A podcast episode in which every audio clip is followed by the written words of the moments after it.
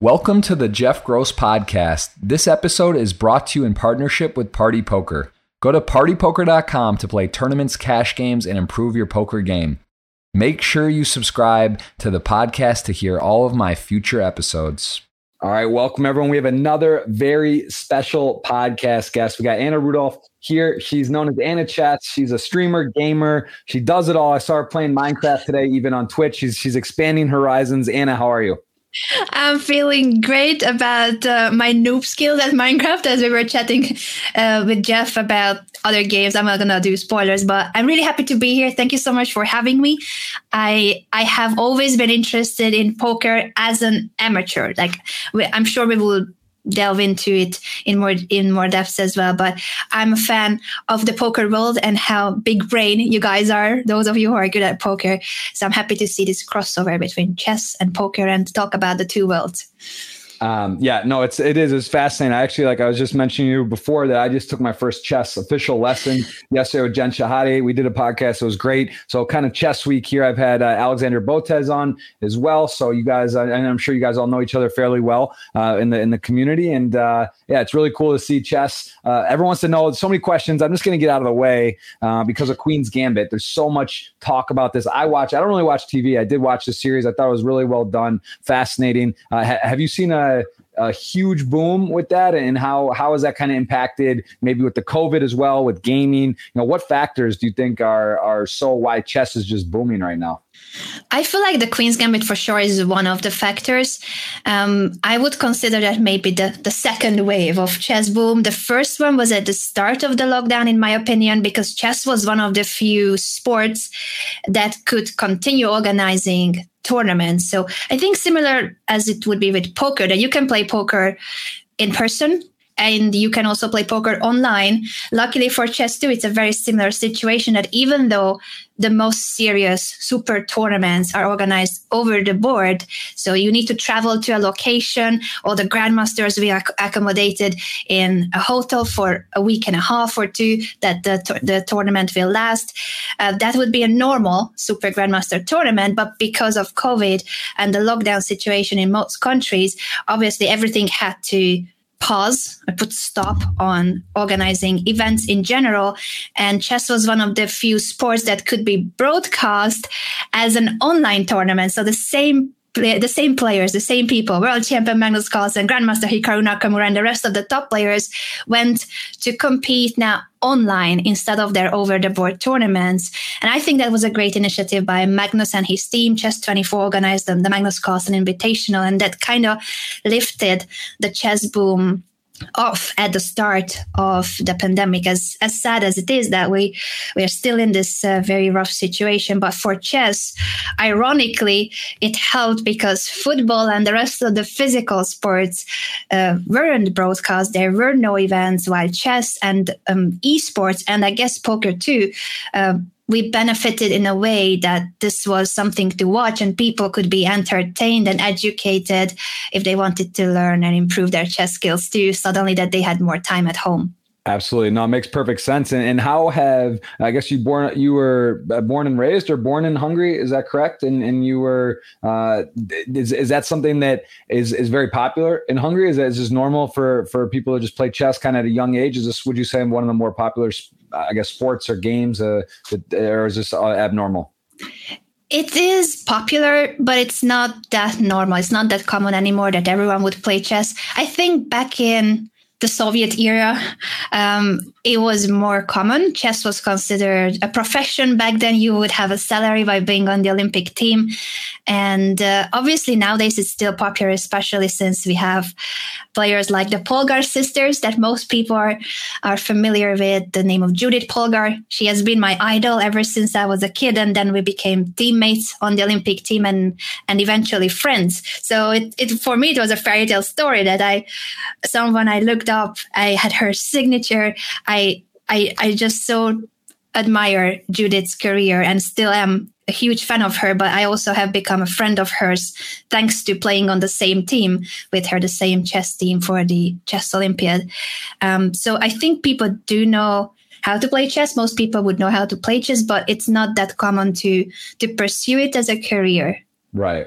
Yeah. No, it's, uh, I think, you know, my interpretation and people ask me all the time, how much do I make on Twitch? Which, you know, again, it's very private and, and never would answer. But I, I think people need to understand like that is, there's a way to make a living. There's a way to, to create your own brand, to do what you love, whether it's poker, chess, some of these other video games and games. And, and is that, that seems like something that with chess, it's different because there's not really the tournaments in general. They're, they're not like you're when you play chess on, on Twitch or daily basis online, you're not really playing for money. Is that correct? Or is there ever money games and and is there certain tournaments? Is there prizes? How, could you explain a little bit about how the the economy works though in chess and and uh, what the tournaments? You know, what what does a top tournament prize pay and and how does that work and these type of things? Absolutely, absolutely. I, I think Hikaru broke it down on, on his channel a few days ago, and I'm looking forward to watching the video about it because I, I wasn't present there live, and I, was like, "I this is an episode I want to watch." But what I have seen um, as a not not top chess player, Hikaru,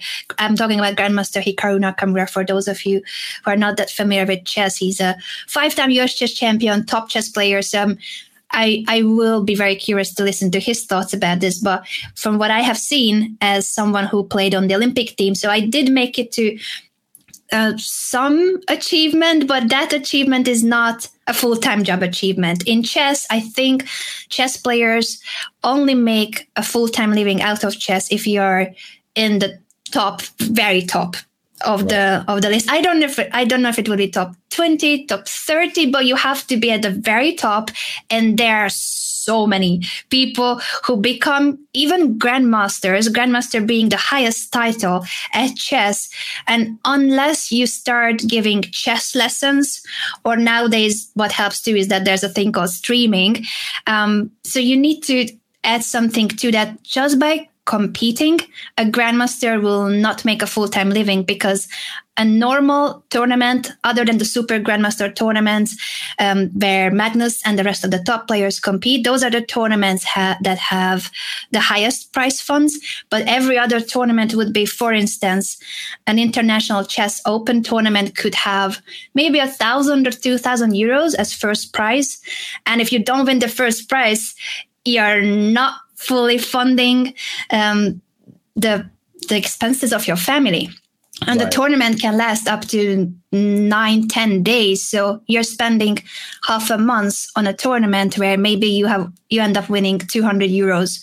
So in that sense competing at chess unless you're at the very top is uh, not a full-time job yeah, that it's interesting because I mean it's similar to Olympic sports. You know, I, uh, I am pretty familiar with how it works, and and there's a lot of sponsorship and same thing. Like the top, even you can make the Olympics in certain teams or or be at the highest level, and you're not really making a living. There's other people doing other things. So I think that's nice about Twitch and and content now, where you're able to have some opportunities to build your own brand and supplement yourself, find creative ways to to get sponsorship. Is that because I guess if like let's take before Twitch and and and before there was this type of stuff it's kind of hard right to get sponsored or you'd have to almost get sponsored. Is that something that people would do families would do? Is there programs? Like eh, let's take twitch and social out of it. Take 10 15 years ago. What was your understanding? Yeah. how were people you know competing? Was it was it basically they were getting funded self-funded? Because it wasn't really like sponsors were sponsoring people to go play chess. And now there are sponsors, right? You have sponsorships. Some of the top players get brands to to, to back their shows or or to be involved. So uh, kind of tell me how that sort of shifted and, and and how drastically has that shifted in the last few years. It certainly has shifted a lot. And as you said, before Twitch, before content creation added um, a different, a new way of, of uh, income to chess players to it sponsorship wise, I think maybe some of the players managed to get sponsorships, or in some of the countries where chess is more popular, being on the Olympic team can give you either a salary or a part-time salary. I, I, for instance, uh, me too. I was on a scholarship for being on the Olympic team for a year or two, but it wasn't like it's for your full, full entire uh, lifelong chess career, sometimes you do get a bonus for it, sometimes you don't, and it still is not a full time salary. So I think in most cases, what happened uh, before content creation is that a title chess player would start coaching. Most of the chess players who didn't make it to the very top, so they couldn't make a full time living out of competition, they would end up giving chess lessons. And that's very common that a grandmaster, international master, basically doesn't even matter at what title, but there are so many people that, that seek uh, becoming a teacher or a coach of chess and giving chess lessons, having pupils, which I think is fine as long as you like teaching. But I have seen also, sadly, quite many cases where it's clearly that that grandmaster had an aspiration of becoming a very strong player. And even though they made it to the very top rank, they can't make a full time living by competition. So they end up giving lessons, but they don't enjoy giving lessons and they are not really motivated. It doesn't come from deep within that they want their students to do their best, or they may not even like working with children and they end up teaching kids. So those are, those are, I think, are some sad cases where it's out of necessity that they give lessons instead of really enjoying and being a teacher, being passionate about education. Yeah, that's a that's a great point. I think this probably happens in a lot of different different um, industries and, and in different games and such. And poker for sure. There's people that play poker for a living. I know that aren't really happy or they lose the love of it. And, and same thing. And what about uh, what about teaching for you? Have you ever give done chess lessons? Is that something that people at home watching is that could they get in touch with you or at this point are you just you know you look at it like ah, an hour of teaching or I could do an hour of streaming? I'd imagine you're you know I, listen, I know you are in, you're in high demand. Let's just say what it is. You are. It's hard. You know, I, I had to we had to pencil this in from a long time away, and, and uh, I know how it is. So, what is, could I get chess lessons? Could someone reach out? And is there a price tag for your chess lesson, or is that not something you're doing in the moment? I don't give private lessons anymore, but I do work with streamers. So, for, for instance, what I have done now with content creation is that there's a tournament series called PogChamps, where content creators, streamers, gamers pick up the game of chess. They may only know how the pieces move, and then they sign up for this big chess tournament. So we end up coaching them for a month. It's part of the tournament that prior to the event, we have a month of sessions with the streamers. And depending on how enthusiastic and motivated they are, some end up taking many lessons, others may just take a few, or they, they might not be the taking lessons on stream, but they try to learn on their own. There is an upcoming event for poker players that I'm involved in too, the Joker's Gambit that will be on Hikaru's channel. It's going to be a, two day charity event. And it's a similar idea that uh, you guys, poker players, you, you know how to play chess, but maybe you have never taken a lesson. You've just said, Jeff, that you had a lesson with, with Jen uh, just the other day so I think it's it's always great when when you see someone who is an expert of one field picking up a new game and uh, just being ready to be a noob again. As a, as I was saying, uh, being a noob at Minecraft just a few hours ago, I was playing on my channel this game for the first time, and uh, I think that the Joker's Gambit 2 is great. That it brings together some of the top poker players, but you guys will be competing at chess, which is not your forte. And at the same time, it's going to be for a great cause and good fun.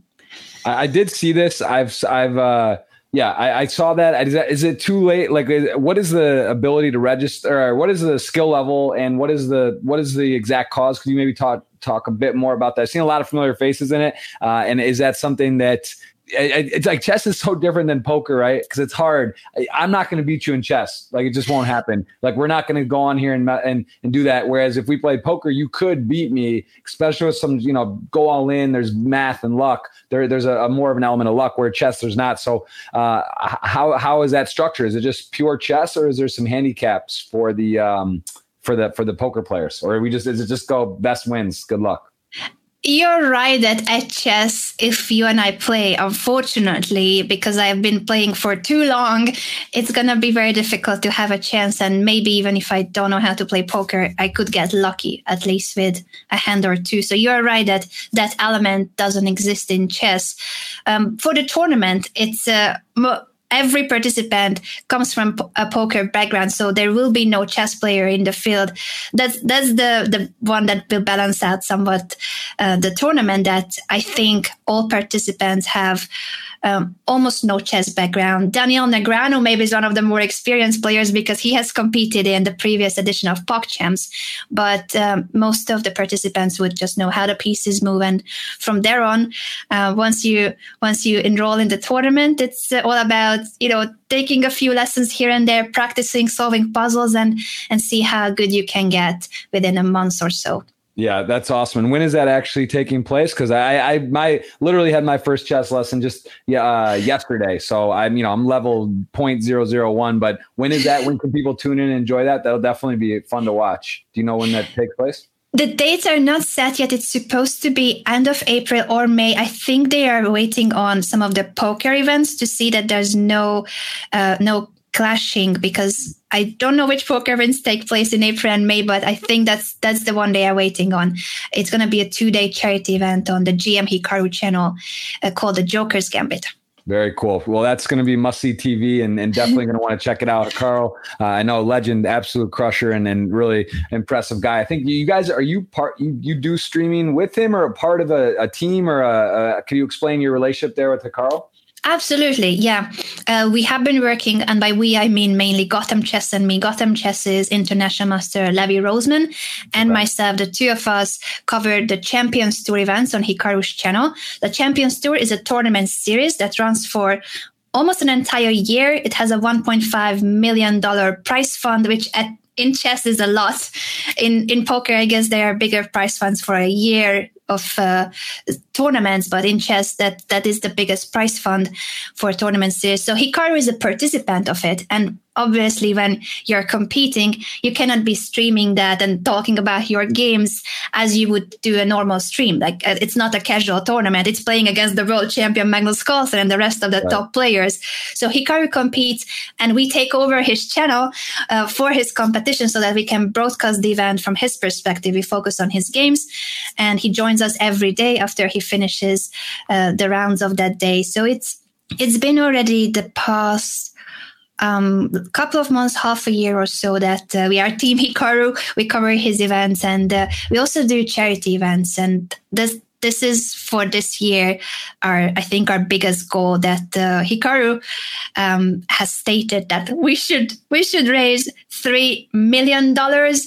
Uh, with the previous event that finished just a week ago, we have finally crossed the one million mark, but we still have two more millions to go, and it's amazing to see when the chess community comes together and it's not just the games and the broadcast anymore, but it's fighting for an even more important cause. Uh, we are raising funds for care to fight poverty and hunger in the world globally, and that's that makes the the it gives another meaning to the broadcast.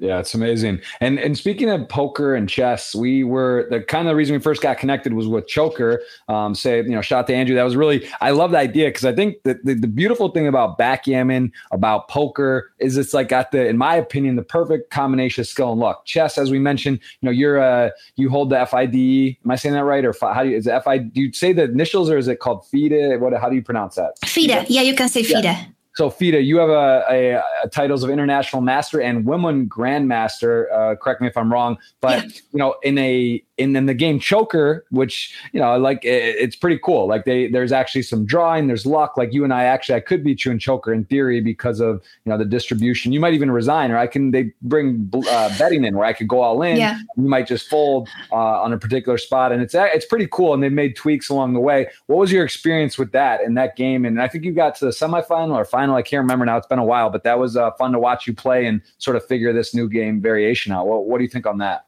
I loved it. I think Choker is a great idea. So, as you said, what's missing from chess in comparison to poker is that there's no real luck element. There's no variable that would give a beginner or a less experienced player some chance. So, if a titled player plays against even an intermediate or advanced level player, it's almost always that you end up losing or in best case scenario maybe if you have studied a lot you practice a lot perhaps you achieve a draw but to to win against an experienced grandmaster that's that's basically in chess an absolute no chance situation. With choker everything changes in that sense. I didn't do too well in the choker cup but i played a match against hikaru and that's I think, a very interesting situation because I know f- uh, that even though I played on the Olympic team and um, I have the international master title, that's 2,400 rating points. Grandmaster is above 20, 2,500. So that's the Grandmaster title. Hikaru is way above that. Obviously, he's a super Grandmaster. But in chess, I have zero chances against him. As I said, maybe if I have a really good game, perhaps I achieve a draw. Maybe I could make half a point. But to beat him is kind of a mission impossible at chess. When I played against him in Choker, we played a couple of games as a mini match. I actually had one one hand where I had a queen up. I had a queen versus his rook, and he even like this he managed to create a fortress and defend because I ran out of time. But I had a winning position because I got good cards, and he didn't fold in that game. So I felt like finally have actual chess chances against him. But that's because of the poker element of Choker, which is the the initial stage of what cards do you get and how do you use them, how do you bet. Right. So that right. was really cool to experience. Yeah, no, it was. It was fun to watch and fun to kind of see that that brought in. So I thought that was uh, that was really cool. And and you mentioned, could you explain Olympics and chess? Because there's been this idea about Olympics and poker, and could it be an Olympic sport? So chess, could you explain? Is that when you say you're an Olympian, you're an Olympian for your country? How many people get to participate from each country, and is it done by age or women and men? Or break it down. What does it mean to be an Olympian in chess? Sure, sure. Yeah, I get this question a lot on on stream as well because it's in my uh, bio that I'm a former Olympian. But link, I the link is in the bio. Right? yeah, I I'm proud of it, but I also understand that it can be confusing because chess is not a summer Olympics sport, nor it is in the Winter Olympics. So then people are like, okay, why is it Olympics? Uh, so chess has Olympiads separately organized every two years, which is great in comparison to the every four years Olympiads or Olympics in a way that we have twice as many chances of winning a medal. And it counts as an Olympic sport. There's all sorts of criteria listed for which sports count as Olympic sports. Chess uh, according to that list counts as an olympic sport and in in countries like hungary it is rewarded uh, just the same way as uh, someone winning at the summer olympics a gold medal. If you win a gold medal at chess you get the same reward for it which is i think amazing it's amazing. And uh, the Olympic team would consist of four players and the reserve. So, four players competing at the same time. Chess is not a team sport in a way that you cannot discuss your moves and you, are not making, you're, it's not three people thinking over one board, but you add up the points. So, it still is an individual game. You add up the points, and that will decide whether it's 2 2 or one team wins 3 to 1, two and a half, one and a half.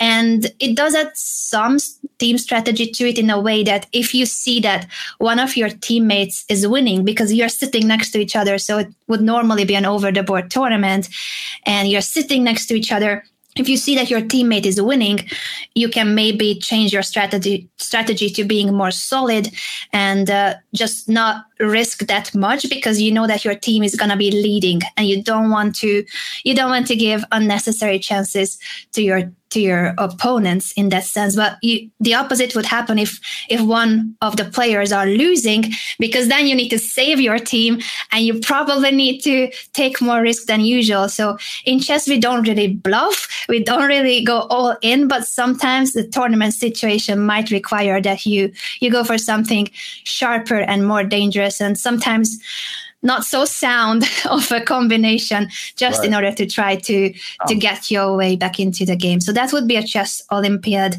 and uh, hungary for instance has won a couple of medals and what that means for for their um, Olympian status is that in Hungary, this is just for Hungary, but I, am pretty sure that in Russia and other countries too, there would be some kind of a system like this that after the age of 35, if you have won a medal at an Olympiad, Olympics or chess Olympiad too in this case counts, then you receive a monthly salary for having received that medal. And depending on the color of the medal, it's one amount or the other. So obviously gold medal being the best. I've never heard that. That is fascinating all around. I did not realize that. So is it is it on like odd years or even years? Does it co- coincide with the Olympics? Like the the or in, in every does it hit or they do it on odd years so it doesn't match up with the winter or summer? Um, good question. So it was 2016, 2018, 2020. That does that does add up right? Yeah, Wait, when was the last Olymp- Olympics? Yeah. Now I'm confused. Uh, yeah. I think it well, does. to be right now. I mean, it was going to be last year in Tokyo. Now it's this summer in Tokyo. So 20, but normally it's every four years on the even. Yeah, before the, before the, the pandemic hit and everything got messed up. I think it it that it did coincide. And uh, fun fact that uh, we we traveled as the Olympic team to Beijing the same year where the Summer Olymp- Summer Olympics were hosted in mm-hmm. Beijing. Just a month or two after the Summer Olympics, they also organized the Mind Sports, uh, the Mind Sports Olympics in a way that it was an event solely for mind sports, chess included. And we were accommodated in the same Olympic village right next to the bird's nest. So the entire Olympic. You were there too? I, I, went in the inside the village there as well. Yeah. That was really fun. That was cool to be oh. there. My, uh, my friend yeah. was meeting and, and got to uh, go and watch. That was the first one. I've been to the last. I went to uh, London as well and Rio, and um, I, I, won't be going to Tokyo this year. But yeah, it's uh, it's it's fun. I mean, it's a great environment. It's great to see everyone come yeah. together, and um, you know, that's really cool. I, I, that's fascinating. I honestly, I didn't understand that that's how it works. So they don't actually pair it that was just like by chance, or maybe they did that year, but it's not every year. They don't match it like in the same city as the. Uh, it wasn't in London. It wasn't in Rio. It wasn't in the winter sports like those years. They're not putting the the timing it right after every Olympics, right? It's in separate venues and locations generally yes, right? unfortunately, that was the only time it coincided, and it wasn't the chess Olympiad itself, but a similar theme event, the Mind Sports. Uh, uh, I don't even know what was the full name of it, um, but it was like a mini Olympiad for Mind Sports. Um, other times, you're right; it's a separate event, different country, different location. I'm surprised poker's not in there. I know it's been talked about as being an Olympic sport, I, I, and the fact that you're saying chess and it is Olympic sports, Olympiad, I, that seems like a, one of the good mind sports that would be able to. It's also exciting too. You know, there's all ins, there's you know whatever. It's it's it's it's collisions and uh, is backgammon does that qualify? What other sports are in the mind sports? I would imagine backgammon's pretty popular. Um, I remember at that event in Beijing, uh, bridge was one of the games. Um, Chinese chess. I don't remember the other term for it, but I think there's a there's a variant of chess similar to chess, but the not exactly the same pieces. Um, shogi, I think, was also part of it, but I don't remember the full list of my sports. I agree with you that poker certainly has a place there. I I wonder why. Um, I don't know. Talked about is on the docket for Olympics, yeah. like the pure Olympics, but I don't know. It's uh, it's got the negative connotations with gambling. I think poker's getting mm. much better light these days, and, and understanding. People realize it's a, it is a lot of skill. Of course, there's a yeah. element of luck. Uh, also, want to mention your your father, who was uh, he had a, a FIDE rating of 2185, and he was a world champion of hexagonal chess. What is hexagonal chess? You did make a lot of research for today's podcast. Yeah, I'm ready. I was ready. Yeah, I'm ready to go. I got questions for days, so you're gonna have to quit me. You tell me when you got to go, but I got I got a lot of stuff to ask. So let's hear. I want to hear about your father. This is very interesting. Sure. Um, I haven't talked about hexagonal chess in ages because this is a fact that most people have never heard of. So they do know most people who follow me perhaps heard me talking about how I learned to play chess and that's related to my to my father. So maybe I can start there about classical chess that my dad uh, was is a club player. He still plays sometimes um, in a local chess club, and uh, he just likes playing in a way that he competed in some team events and some local tournaments. He did get to over 2100, which is, uh, I think, a really good level for someone who who the, who plays chess as a hobby. But because he loves chess this much, we always had a chess board in the living room. And as kids, my sister and I, we just started building towers out of the pieces using the chess pieces to to connect it to our lego sets just an entire fairy tale world that you do what you want with the chessboard obviously without knowing anything about it.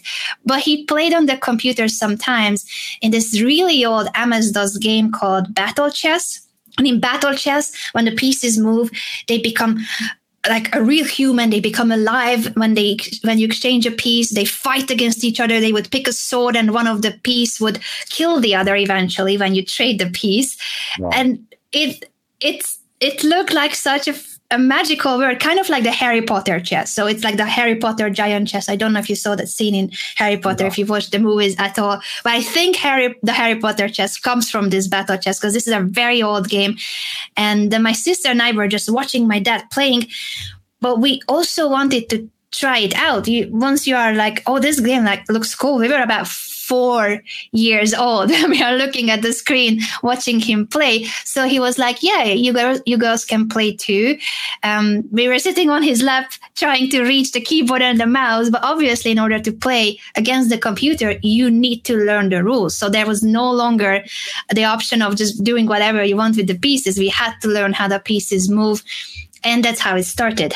that's where it all began with an MS DOS game and wanting to play this this battle chess that felt so magical back then.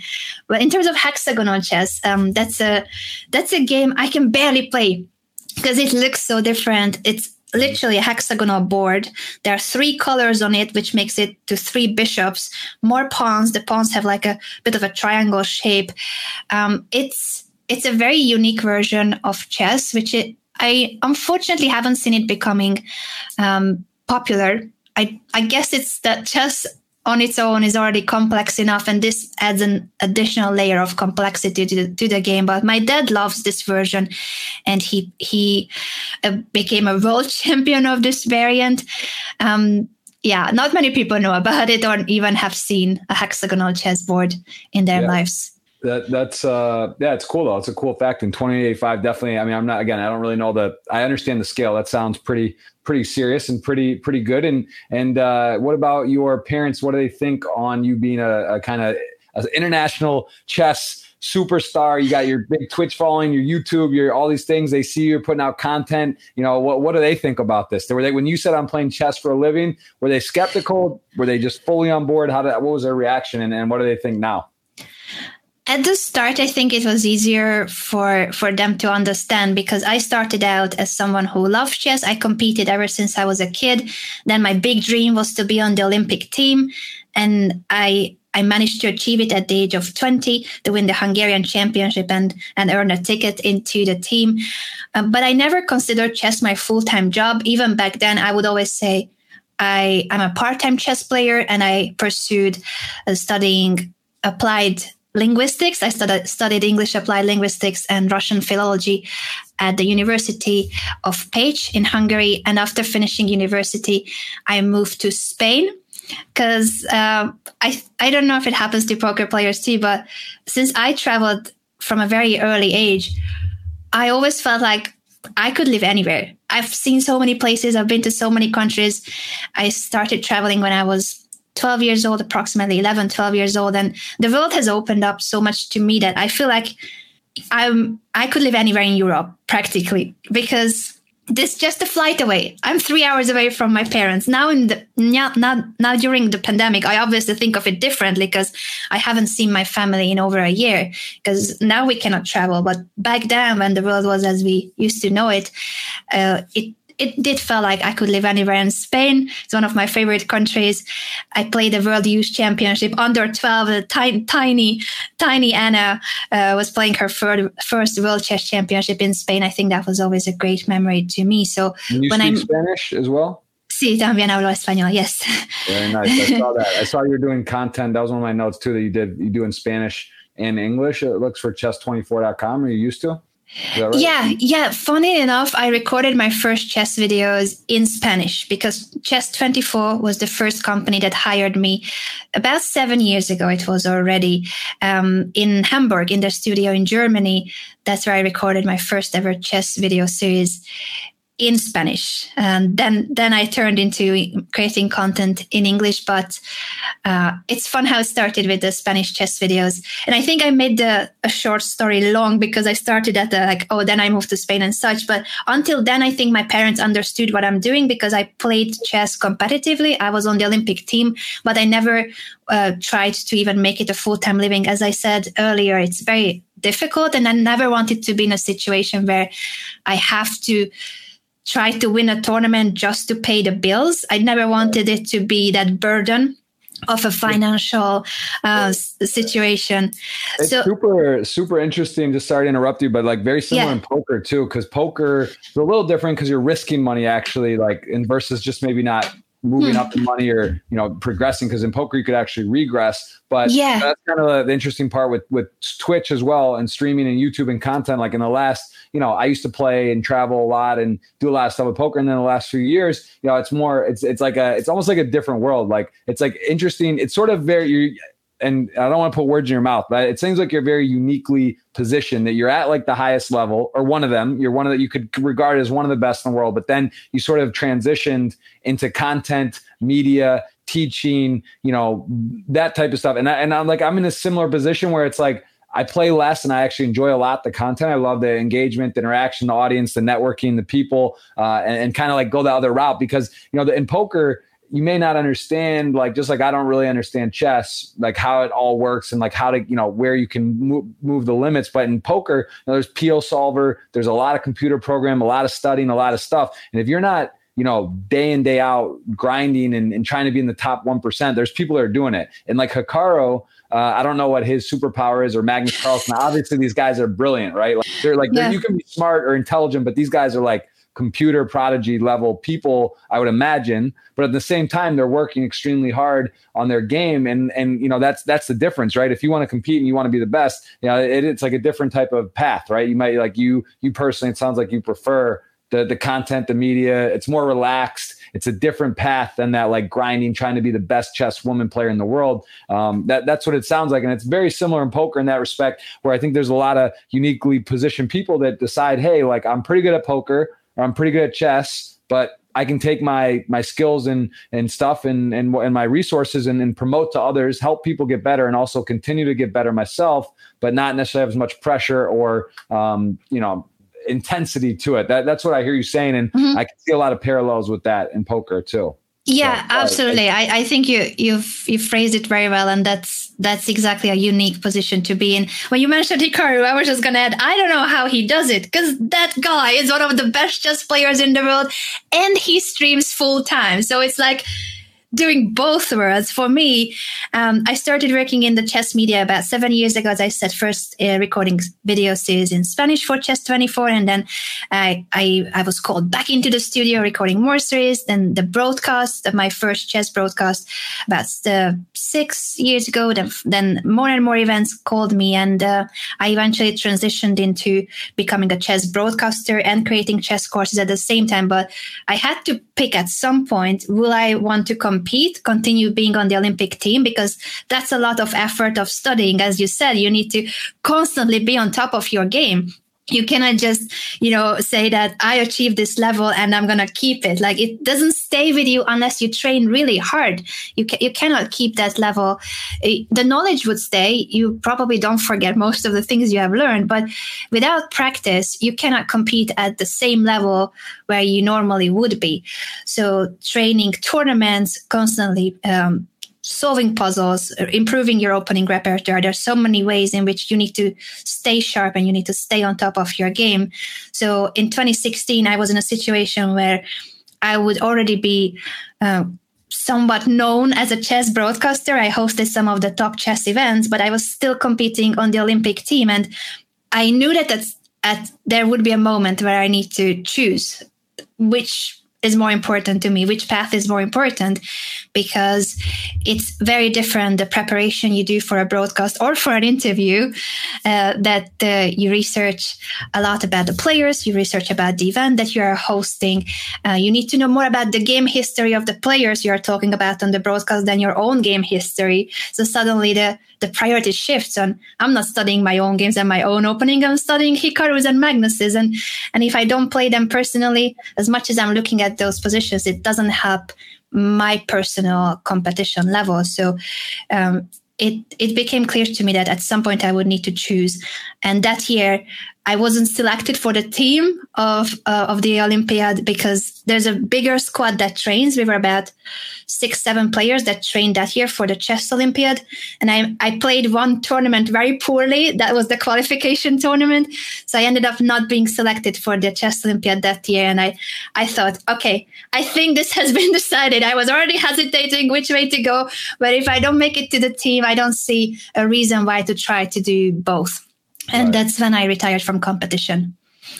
Yeah, and and uh, tell me about those two Olympics. So, where did you guys? Did, is it do you place? How many countries compete in the world out of uh, you know 200 and some countries, I believe, in the world? Two, I don't know, changes 230 or 40. I don't know yeah. exact numbers. How many are going to the Olympics? Is it like because in the Olympics, I remember seeing in swimming, uh, which is a sport my friend was competing. I went to pretty much all of them. I saw some of the, even like qualifiers before the medal races, and there were some countries in there where you know guys literally could barely get up and down the pool, but like you automatically got a bid to the Olympics. So every country could send people, right? Like to represent, yeah. and then they may don't make the finals. How is that in chess? Is it like, is there a qualifying to get to the Olympiad, or is everyone just anyone can bring whoever they want? And every country is eligible to compete.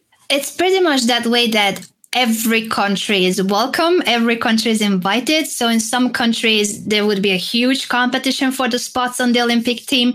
In other countries it may be easier to make it to the, the olympiad. But yes almost every single country is present. It's a huge event. It used to be my favorite on-site event in a way that it's multicultural, multilingual, everything is just, it's a competition, but at the same time, it's an international celebration of chess that so many people from so many different parts of the world come together to, to play the same game, to, to have chess as our mutual language.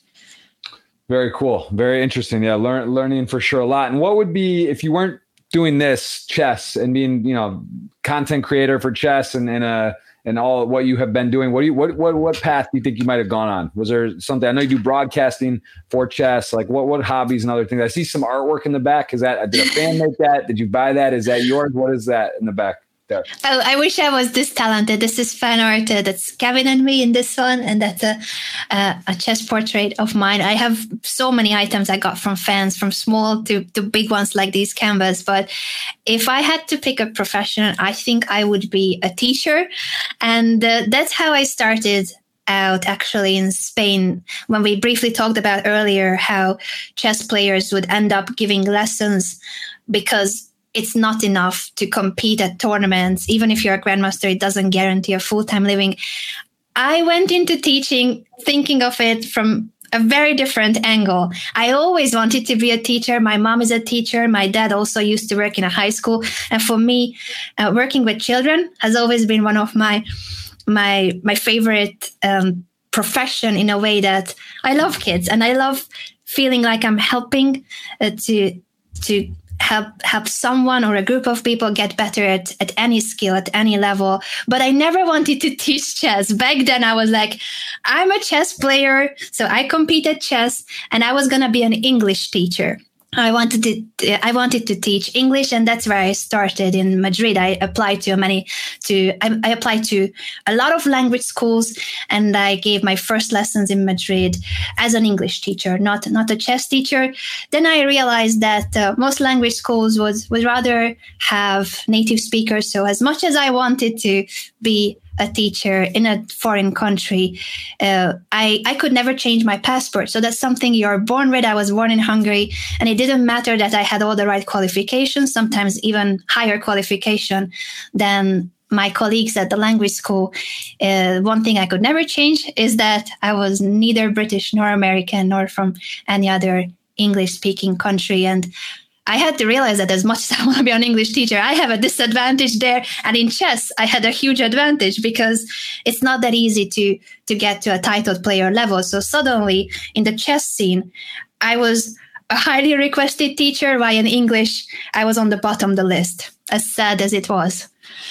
Wow. Interesting. Super interesting. Yeah, that's uh yeah, it seems like I mean that's essentially what you're doing, right? You're you're teaching, you're you're on Twitch and you're you're you're sharing your knowledge and, and helping people get better. It must be very rewarding to see this. And obviously your fans are very appreciative. You see the, the artwork and the gifts and things they're sending you. Uh, tell me a bit about your boyfriend. I should have uh I should have said this earlier. I feel I feel bad because yeah, I don't want to lead the viewers on. Maybe some, you know, might drop off and then we gotta we gotta be transparent about that. So you have a boyfriend, he streams as well. He's a content creator. I see you met him in, in Berlin Twitch, uh, TwitchCon in 2019. And, and, what happened? It was just love at first sight. And you guys are now, yeah, was that you were on earlier today doing Minecraft with him? Is that right? You're, he streams, what does he stream in particular? Yes, he creates gaming content. Uh, so his name is Kevin. Uh, his content creator name, CallMeKevin.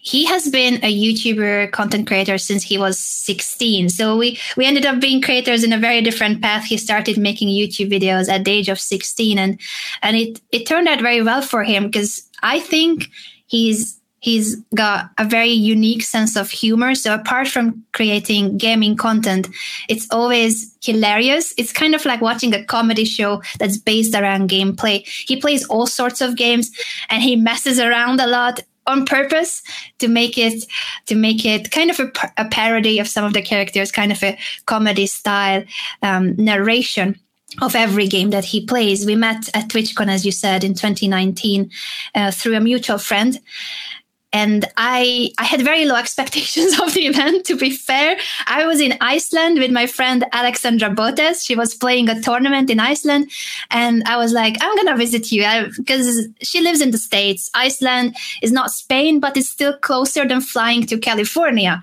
So I right. thought I'm gonna see you in Iceland. We're gonna we're gonna go on excursions. We're gonna see the country. I was in Iceland before for a chess tournament, but I, I was never um, a tourist there. So I thought this is a great occasion, and I half regretted um, saying yes to TwitchCon because that meant I had to leave Iceland earlier. It was a, a three day event, TwitchCon in Berlin. And I was like, why am I not staying in Iceland? This would be a great trip if I didn't have to go to, to Berlin. So I boarded the flight half thinking that this is a, this shouldn't have been my decision. Um, I, I just wanted to go to TwitchCon because I've never been to any Twitch events earlier and I was curious what it would be like, but I didn't have a meet and greet. I didn't host anything. I was just there kind of um, as a guest myself to see what's a gaming convention like. And uh, um, my friend, uh, my content creator friend, RTGame, um, Dan, he was going to go as well. So I thought, okay, at least I meet up with him. We're gonna, we're gonna have some, some time just looking around the convention but honestly i i didn't know that my life was gonna turn 360 degrees and i was gonna meet someone as special as kevin. I wasn't uh, looking for relationships. I was very um, I was even very, in a way, disappointed in what I have seen, in what I had seen in in other friends' relationships as well, and I was, I was not in the right mindset to even think I was going to meet um, the man I was going to share my life with for the next couple of years, hopefully for many years. I, we have been dating for two years. I obviously can't see the future, but that was a, a life changing event for yeah. sure. Amazing. Yeah. I mean, that's a big, uh, big term in poker called variance. And, you know, you can talk about sliding doors or, you know, luck and random things. And it's just crazy, right? Like you could have easily just said you, you're all reluctant to get on the flight. Maybe you just stay. Things are all different, but yeah. for a reason. Uh, I'm lucky. The same thing. I met my wife at Burning Man and, uh, and walking by and, and now we have a son and, and the best thing ever happened to me in my life. And I also was not looking, I was just, you know, roaming around having fun and, and you just don't know when it's going to be time and, and you kind of know when you know, and uh, that's awesome. Congrats. And uh, I wish you guys the best. And that's, uh, that's amazing. So, okay, guys, she's off the table. Let's clear that off so that we'll go down, go to the next, next section. Um, and uh, my, um, actually, I, well, I do want to leave time. I want to remind everyone, we do have a giveaway. And if you go to, if you retweet uh, on my, my Twitter page, page, there is a ask Anna a question. So you can retweet, ask a question. Mm-hmm. We'll go try to take some of these here as we we kind of uh, move. Well, on. there's Kevin and Dan. That was that was my pinned tweet. Actually, it's with Kevin and Dan at the TwitchCon event we were talking about. Ah, so this is where it all began. Yes. Very nice. There, there it is. That's uh, that's awesome. And he's it's right sitting next to you here, which is. Yeah, Kevin is on the right and Dan in the middle as a good wingman, he's in the middle there. no, he had no nice. idea either. No, no, neither of us uh, realized that this is gonna this is gonna lead anywhere because no one, no one was seeking for it either. I can see the look. I can see the look on his face. There, he was, he was, he knew what was going on. I can tell. Oh, that's the poker. I saw. I see it. That was the that was the tell right there. He was ready to go. So um, very very cool. That's that's amazing. I will. Uh, well, I'll definitely have to check his streams. I actually gave him a follow today. I didn't know that was your boyfriend, but I did see you streaming earlier. I came in, said hi, and saw you were playing Minecraft and having fun. So uh, very cool. We'll take. We'll keep an eye keep an eye on that. Um, all right, so guys, get your questions in. I do want to remind you that. Tell me a little bit about your website um, and where people can find you on socials. This is your Instagram account. You, you use this more, Twitter more. What's the best way for people to follow along with your your journey?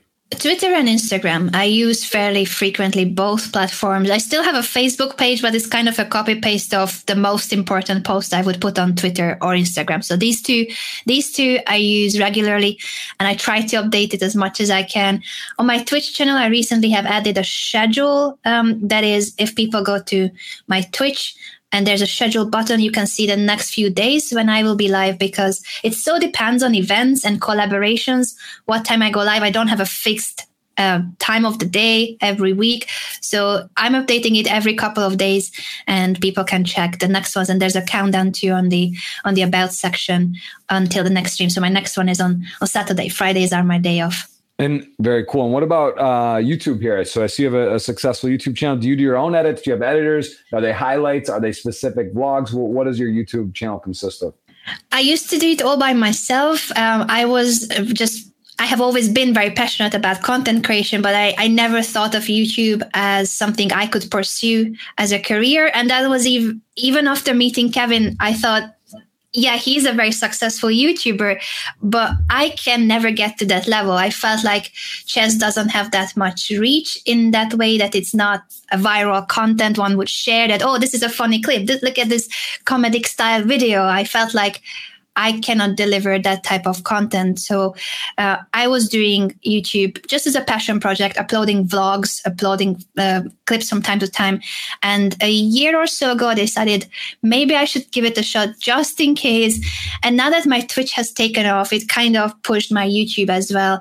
And um, I already have an editor who helps me with the edits to to make the final professional cut, the thumbnails as well. I, I used to do it all by myself just from scratch and I'm not good at Photoshop, but I was having fun. Now I don't have the time as much as I would love to um, at least make my own thumbnails. I I need I think it's better that I have my editor helping and I can focus on the content itself. So most of the videos are edited parts of the live streams. It's not a VOD section but we add a lot of visuals to it, cut to the best parts of the stream, kind of like a highlight version, but with memes and added details added to the live streams. Very, very nice. Yeah, no, I know it's uh that's that's a big, big process is is uh, editing and getting, you know, having a team that can pour out content regularly. It's definitely not easy. And you know, it's it's awesome that you've got got someone doing that. And w- what does consist of your team? Do you have an agent, a manager? You know, you have your boyfriend who you guys look like collaborate some and he's in the in the space and understands it. But who who who makes you go? How many people are part of your your uh, production, whatever that means, social media campaign manager, what, what, what, what entails in your world for help? Um, so now that I have an editor that, that takes out the YouTube part, I still do a lot of things for YouTube, but the edit at least and the thumbnails that's done by my editor. I have a manager. I, I I never in my life had anyone helping me with all the business contacts and events until a few months ago when I started receiving esports offers. I haven't talked much about this on my stream because I, I'm not about to sign. I haven't decided, but I have been contacted by a couple of esports organizations. It's a new thing in chess that chess is going in in in a way in the esports direction. And Hikaru has signed with TSM. The Botez sisters have signed with Team Envy. So either as a chess player, as a competitor, or as a content creator, we started to receive offers from some of the biggest esports organizations. And that's when I realized as much as I like being my own boss and controlling everything, I have no idea about the esports area. I have no idea about negotiations, the legal side of things. So now I have an agent helping me, agent slash manager uh, helping me with all the business mail i have i have started receiving also a lot more sponsorship deals and uh, he just helps me to make sure that I I personally only need to talk to a client or a company that will sponsor a stream or a video when we when we need to talk about the details. He makes sure that um, I don't need to to take calls unless it's for for a specific reason about a deal we already made, and that helps a lot because even just to get back to people in business mails is I don't know how how people manage uh, who who don't have that support. That that now there's there's someone else helping me with all that. Just being my my main contact when it comes to companies reaching out to me. Right. Yeah. No. It's uh it's a process, right? It is like you're in a dream world. It's like you. I, I think people ask me as well. It's like, oh, well, who's your favorite streams? What do you do? Like when you stream, you do content, you do YouTube. You you. It's not like you know your free time. It starts becoming a little less uh, available, and that's not what you want to spend. You know, you don't want to be working 24 7 365 and and you don't want to have to. It takes it takes time to look at the even if in esports, your example, there's different different people or different organizations offer different things, and that's a lot to try to learn on your own. You don't you don't want to spend hours and hours and hours l- learning, uh, researching what what the, the nuances are. So that, that's great to hear. You you have that, and it looks like again your trajectory is moving super fast, and it's fun to watch. I mean, it feels like a year ago now, but when Choker was going on, and we did, you know, I did some of your the commentary when you were playing, and it was fun, and uh, you know, it's been a crazy year. I do want to ask you a few more things before we dive into mm-hmm. the, the uh, the, the, the questions on Twitter. It says you're a lipstick lipstick maniac. What does that entail? What is that? Just have fun and make people smile, or is that like are you do you actually like is there is there a story that you're like obsessed with certain brands and styles and colors? Like what does that mean? Lipstick maniac on your Twitter. You put it's, that. It's both. I think uh, from my physical appearance, people probably do realize I wear lipstick all the time. I joke that I even sleep wearing lipstick, may or may not be true, but it started out with something that was actually, it wasn't a lipstick back then, but I was accused of cheating with a lip balm I don't know if you have heard of the story that uh, my most successful tournament, the best performance I ever had at a chess event was back in 2007 in a tournament in France. And uh, I beat a grandmaster, the, the number one player of the tournament in round two. And after round eight, I was still leading the tournament. So I was clearly having a really good shape, the best tournament in my life, very close to a grandmaster norm, which is the highest performance. Um, but uh, three gentlemen didn't believe I could play this as well. And they accused me of using a microchip in my lip balm that was connected with a wireless internet to my backpack. And so when I would open the tin of the lip balm, I would see the chess move that I need to play on the board. I would see it inside the tin. And that's how I was leading the tournament according to them. So, um, that lip balm story ended up becoming quite a big story in media outlets because it was such a strange story. The New York Times, the New York Post have picked it up. I saw a, a drawing of me as a caricature in a Danish newspaper. It, all sorts of continents and all sorts of different languages have published stories about what happened to me being accused of cheating in such a an awkward way and obviously uh, even when it happened people knew that this is ridiculous. And uh, no one but those three people were like, this makes sense. Everyone stood on my side. The organizers defended me immediately. And the grandmaster who lost against me was one of the first per- people to come forward to and say, no, no way that she cheated. Uh, 100% she's innocent. This makes absolutely no sense. So in that way, it was great to feel the support of so many people. But because the story itself sounded so strange, uh, it made the lip balm very famous and uh, yeah. there's still a meme and reference to that. I have upgraded from a lip balm to lipstick but yes uh, definitely lipstick maniac. That's amazing. That's a crazy story. But do you remember at the moment what was that feeling you had when you were getting getting accused and then newspaper articles and were the newspaper articles like in the new york times or in these these these papers were they favorable to you and saying it's a ridiculous story or did it like leave it kind of ambiguous and dark and shady that maybe something was wrong no, luckily, all the news media outlets too understood that it was ridiculous and that it shouldn't have happened because what actually became a case was against the three people who accused me. That, um, in a way, FIDE didn't have a regulation about about what happens when you are accused of cheating. So in this way, people knew that I'm innocent and the fair play part should have been applied to them because in the last round, I played against one of the people who accused me. Um, and uh, right before that game, the arbiter came to me and said, Anna, we know that there's no- nothing wrong, but these people say uh, that you might have a microchip in your lip balm. So the arbiter just ceremonially opened the lip balm just to show to everybody there's nothing inside. But they took away my backpack and the whole thing just hit me in that moment that there are some people, uh, according to the arbiter now, that accuse me. And my ar- my opponent arrived. I'm trying to shake his hand. That's how you start every chess game. And he just shakes his head. And I was like, "What?" And he says, "You don't play fair." And I say, I don't play fair. and he's like, Yes, you don't play fair. So we started the game in a very friendly way, but just the fact that, for instance, he didn't shake my hand, a lot of people were like, "Oh, he he should have lost the game by forfeit because that's part of the game that you need to shake hands." And then um, the the FIDE.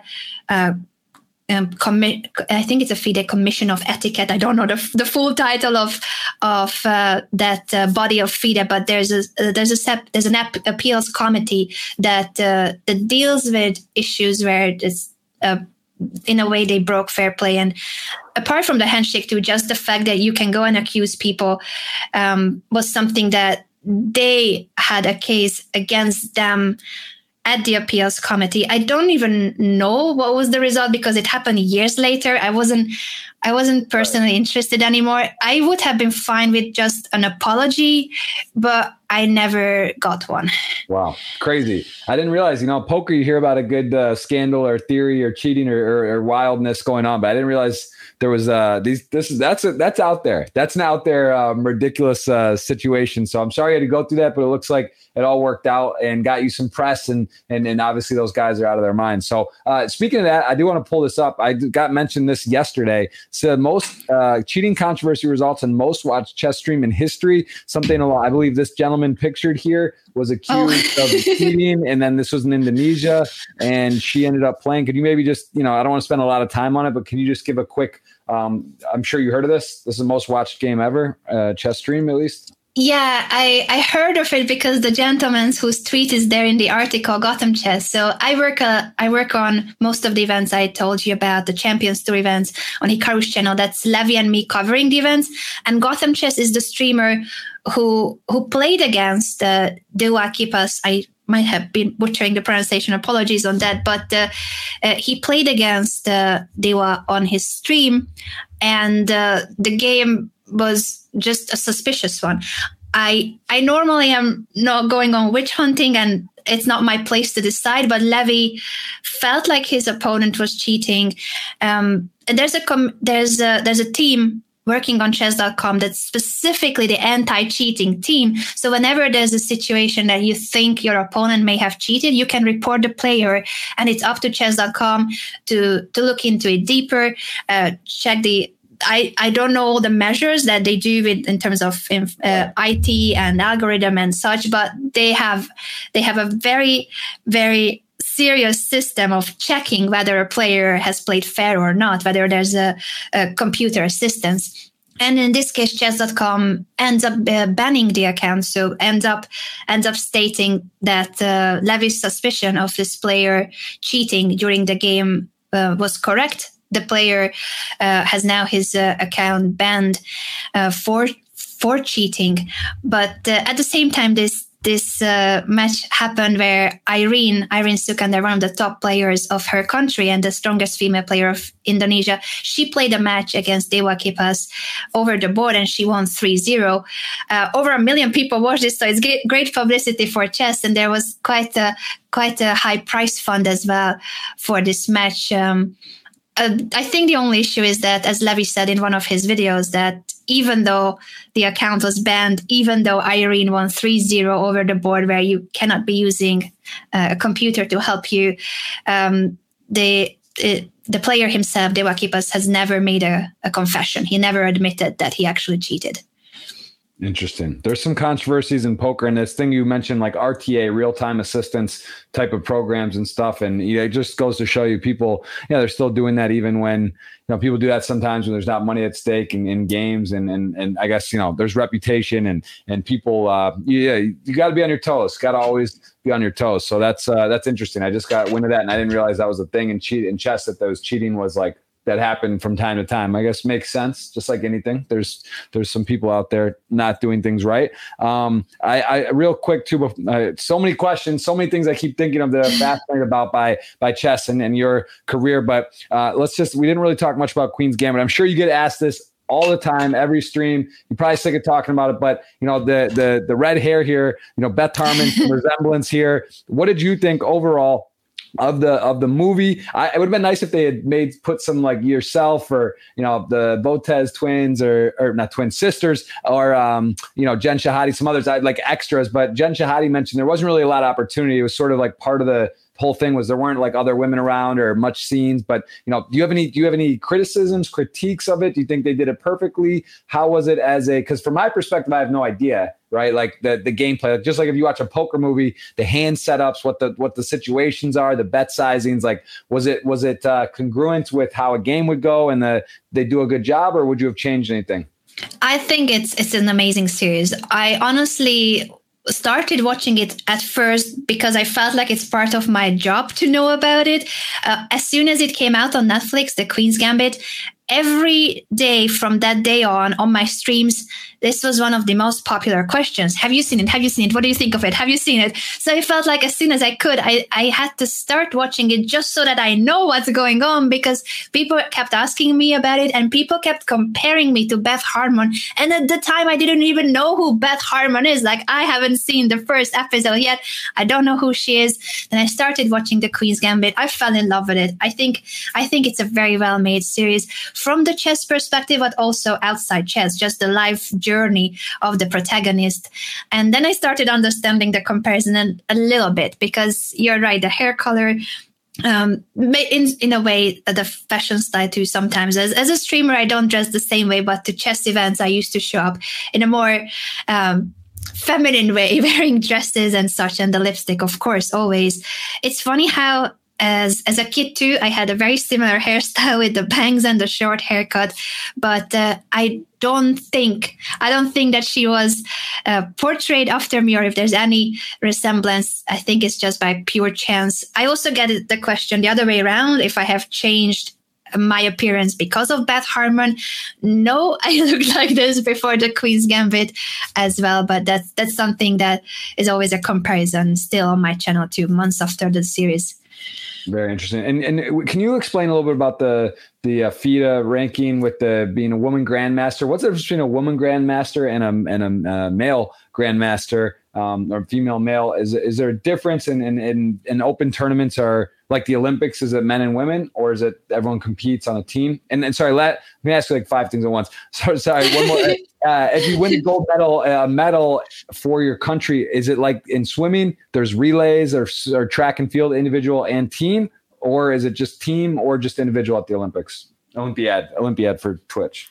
Um, so if it's a chess Olympiad, Olympiad you mean the medals? I think it counts as a team. I think that's the main one that counts uh, for for what I said about the the salary uh, as a yeah. as an Olympian in Hungary. But at the tournament itself, there are prizes for teams. That's the main one. Two two groups there are. There's a women's chess Olympiad. It takes place at the same uh, same venue, but there are two groups: the women's section and the open section. So in the open section, both women and men can compete. And in the women's section, only only female teams can compete. So the team is the big one, but there are separate prices for board prices. We call them the individual performance on board one, who was the best player on board two, who was the strongest player. And so there's there are individual medals too, but the big one at Chess Olympiads is the is a team one. In terms of the titles, there are female titles and open titles. So I have two titles. That's why it's always written that I'm a woman grandmaster and chess international master because woman grandmaster is the highest female title. It's uh, the rating level of 2300 points and the other title i have is above that that's international master that's 2400 so 100 rating points above and 100 rating points above my international master title is where the grandmaster title is and that's the peak that's the highest chess title it's um, a weird system in a way that why why there's a division between female and male titles or open titles now they are officially called um, also, I always receive the question as well why there's a need to have separate women's tournaments. I think in an ideal world, there wouldn't there would absolutely be no need. But the fact that there are so few girls and women picking up chess and competing at chess, if you take away the girls' events and the women's events, it certainly will not help with the percentage of how many girls are interested in even playing in one tournament or two. So until there's such a big gap between how many women and men are playing chess, how many represent chess when it comes to competitions. Because as a hobby, I think it's it could be very similar. Also on scholastic level, in classrooms, you see both girls and boys being interested in chess. But when it comes to competition, especially older age groups, there. Start, there is a huge, uh, huge the distinction between the the representation. If if a tournament has maybe a hundred participants, perhaps only two of them are women or girls and that's just a huge huge gap. I would love to see that gap becoming closer and closer. And and once there's equal representation uh, i think there would be, be no need for separate titles and separate events. Very very interesting. And and do you get stopped on the streets uh recognized? Like are you considered i mean it's i would imagine everyone in chess knows who you are pretty much right? Because you're streaming a lot. You're very you're, you do a lot of content. Like when you go out in the streets and in in hungary or berlin or whenever you're out at, at twitch like people noticing you do you get stopped do you get mistaken for uh, Beth Harmon uh, or do people just know you hey anna and like mm-hmm. uh, where would you you know it's kind of a i know you're very humble from what I've heard and just I can tell. But you know, give me a little bit. Do people recognize you? Don't be don't be shy. Tell us. Tell us very rarely. I think on the streets, very rarely I will get recognized. Kevin gets recognized a little more often, but I'm happy that even he doesn't get recognized that often. So, in a way, I think we are lucky because um, we can pursue something we love and we are passionate about our jobs and content creation. But it doesn't.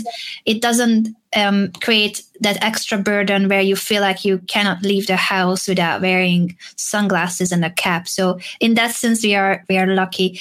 Um, I don't know how things will be when the world goes back to normal and we can go to more places and events. We do love gaming conventions apart from chess events. I was going to go to many gaming conventions and I would love to meet more fans in the future when, when events come back and it will be possible again. Yeah, you might be surprised after the you know who knows a year from now, and you, you might you might not be able to, you might need security. So we'll see what happens on that. That's uh, very cool. And let's let's take some time for questions. I know you've uh, you got you got a busy day. It's late where you are as well, right? You've been you've been going full speed today, um, streaming and, and whatnot. So guys, give her a follow on YouTube. Check it out. Instagram, YouTube uh, Twitter, Twitch. She's got all the all the stuff. She even has a website on here. There's some looks like some games, and you can just kind of see more about you. Is that correct? There's uh shows you all the different socials on here, and um, mm-hmm. anything else on here. What's what's chessable.com slash Anna? Is that a similar to chess.com or is that a different site? That's my most recent course. Yes, they are part of the Play Magnus group. So Chess24 and Chessable belong to the same group. Uh, Magnus Carlsen's company uh, is Play Magnus and uh, uh Chessable Chess24 and also CoChess, I think are the three main chess platforms they have. So that's my most recent chess course. I, my other courses are on iChess. Uh, those are the courses where people can learn from me because, uh, as I said, I don't give one-on-one lessons any longer. I do want to help my viewers get better at chess. That's that's one of my my missions when I stream, I always try to make it educational, whether it's a tournament I'm hosting for the for the viewers, whether we are solving puzzles together, whether I'm giving tips and advice on how to get better at chess. That's always something that the teacher side of me just cannot not do it. I I want to make sure that the viewers who follow me for chess, they can get better at chess. Don't follow me if you want to get better at Minecraft because I'm a noob at every other game, but I enjoy playing other games too. So my channel is a mix of chess. I would say two third is chess content, one third is variety content. For the two third, you can learn from me. From the one third, possibly you will be teaching me through the chat. So if you want to give me tips and advice with every other game, I'm happy to listen.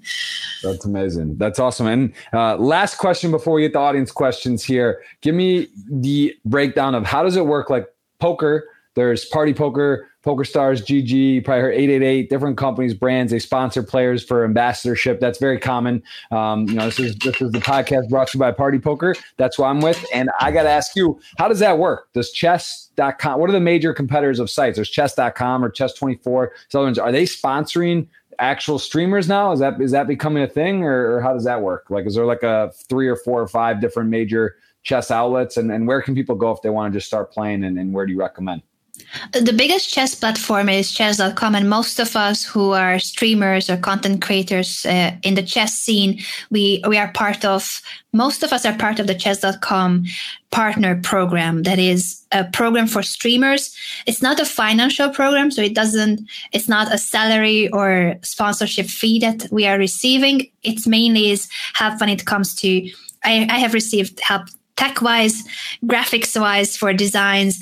Um, also, they have a system in which you can be featured on their platform. They call it Chess TV. And if you're on Chess TV, every minute of the day there's someone there's a stream featured on chess tv as their program so everyone in the partner program everyone of the in the chess.com streamer program can apply to to have their streams featured and i think that's really cool because on twitch one downside of Twitch as a platform is that uh, the discoverability is is very tough. It's very difficult to have your channel discovered unless you receive a raid from someone and their their community knows about you, or unless you do many collaborations. So there are crossovers. But other than that, um, the search side of Twitch and and just how do how do smaller creators uh, manage to grow their communities is a, a, difficult one. It helps a lot in chess that the chess.com, for instance, helps streamers by by embedding their stream on their site. So you might be on Chess TV or you might even be on the front page of chess.com, meaning that anyone who enters chess.com to play a game, uh, to make solve puzzles, watch chess videos, they will they might see your stream there on the front page and they might discover you because they are helping in in that way for us to grow.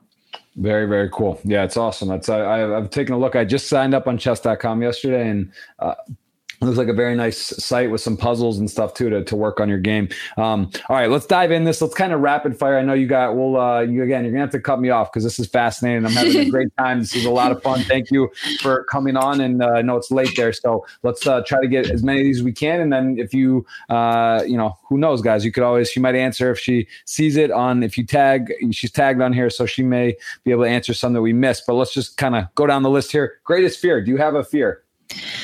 Uh, oof, um, that hit me like, oh my gosh, there are so many. but one would be that comes on top of my head is driving. I don't have a driver's license. And now I think I've conquered that fear. I could never picture myself at the wheel. Uh, I thought if something happens suddenly, I wouldn't know how to react. And I don't want to be causing accidents. So I never learned how to drive. Last year, I picked up uh, a driver's license test book and I started learning the road signs and then the lockdown happened. So I'm I kind of am on hold when it comes to attending the lessons and such. But I think finally that's a fear that partially is in my head, but hopefully I can conquer it fully. And one day I'm going to have a driver's license. Very cool. So I take you're not skydiving or doing aviation. You're not going to be flying planes then, right? That's not. A, um. Like- yeah, I don't want to. I I'm afraid of hurting others. I'm. Yeah. I wouldn't be afraid of just like I, I like to do extreme things in a way that I want to challenge myself and push my boundaries. So when it comes to maybe uh, bungee jumping or jumping out of a parachute, I haven't done them, but they are on my list, and I, I can see myself doing uh, those type of activities. But if I can hurt anyone because I'm a clumsy person, I would rather not. Fair enough. That's a that's a, a great answer. Uh, who, be, this is a personal. I don't know if maybe you can name a few, or do you have a best friend in chess? Is there anyone that you've kind of been with throughout the ride, and, and, and who's your closest within the space? Uh, asks Luke Grinder eight nine one, or name a few maybe. Yeah, I wouldn't be able to call just one person is my best friend, but I have many close friends in the chess scene. Uh, one would, longtime friend would be Fiona. We have we have been friends since we were teens. Then I met Sopiko at Chess 24, became Miss Strategy and Miss Tactics. We had our own video series as Miss Strategy and Miss Tactics. Alexandra Botez is another very close friend of mine, and and uh, I've learned a lot from her also when it comes to streaming and just being able to see her insights on on where can chess go as as a streaming content on a platform that's that wasn't uh, ready for chess at the start or it didn't feel like that that chess belonged and now it belongs i think a lot on twitch and it's one of the top categories. Um, but yes, I would name uh, the three of them from the content creation perspective. To Judit Polgar, as I said, I'm lucky to be friends with, so someone who has been my role model, and now I can call her a friend. And Juga is a singer from Chile, singer songwriter who has started creating um, songs and basing her music on chess. So she's inspired by chess to such an extent that she's combining her two passions and she has started writing songs and an entire album based on uh, chess and life as a parallel and uh, very deep songs. It's, it's not it's nothing uh, like what I think some would picture as oh chess songs. So you like oh pawn goes to e4, knight to c5. No, it's um you guys should check it out. It's J U G A, her name, Juga. Very cool. Okay, so yeah, there's a there's a handful. That's good. It's hard to pick one, that's for sure. Especially when you know you're uh, you're active, you're around, and, and you've been in the in the space for a long time. How how uh, best opening? Uh, you know, I just learned. Do you have a standard opening, or would you change your opening move versus the opponent depending? Like, I don't really understand chess uh, to that the level, but do you have like an uh, automatic move, or it depends if you're first or second? Obviously, if you're second depending what they do, you're going to have some different different strategies. But what about your opening move? Are you opening always the same or no? I normally play e4 with the white pieces, and I like to play the French defense with the black pieces. That's an opening I I stand by. Many people criticize that it's perhaps not the most um, most aggressive approach, but I like it as an opening. And I think what's important as a tip, I always say, do what makes you happy. Also in chess, choose an opening that you are happy about, even if it's not the most traditionally best opening. It can even be dubious. It could be a gambit. If you are enjoying playing it, that's great. That's what matters. Yeah, great advice. Very cool. Uh, we've got uh, oh, that's in, maybe you can actually answer. You could help me with this one. This is uh, con cuantos años. When did you start playing chess, or what is that? What's that? I don't know what that means. Uh, let me take a look at that. I see through the day. Um, ¿Con cuántos años? So, yeah, uh, that that must be Portuguese, but it's similar to such an extent that uh, with how yeah, con cuántos años comenzaste a jugar al ajedrez? I guess that's what that's what it would be in Spanish. I started playing chess. I learned to play chess when I was four, and I played my first competition when I was in primary school. So that would be about seven, eight years old. Very nice. Weirdest place. I think this he asked this yesterday to Shahade. She had an interesting answer, but uh, this guy's asking again the weirdest place you've played chess. Have you ever been in somewhere in the world and just popped open a game or walked by in a park or somewhere and you just started playing? Any, anywhere special that stands out? Oh, many. I could talk about a lot about this, but weirdest country i would say well country not but in terms of traveling to tournaments sometimes they're really cool places uh, that we would go to as a holiday to i've been to siberia three times for chess tournaments because they love it there. They love chess in siberia. In Khanty-Mansiysk they built an entire hotel complex to accommodate the chess olympiad. So they are supporting chess a lot there but it wouldn't be the top destination you think of when you want to go on holidays very interesting. I did not know the Siberian pedigree was uh, was strong in chess, but I guess that's like Russia, basically, right? So it's just right yes. there. Yeah. So yeah. Russia. Uh, give me the top rankings in chess for countries of typically Russia is one of the powerhouses. What are some other like just historically great countries for chess?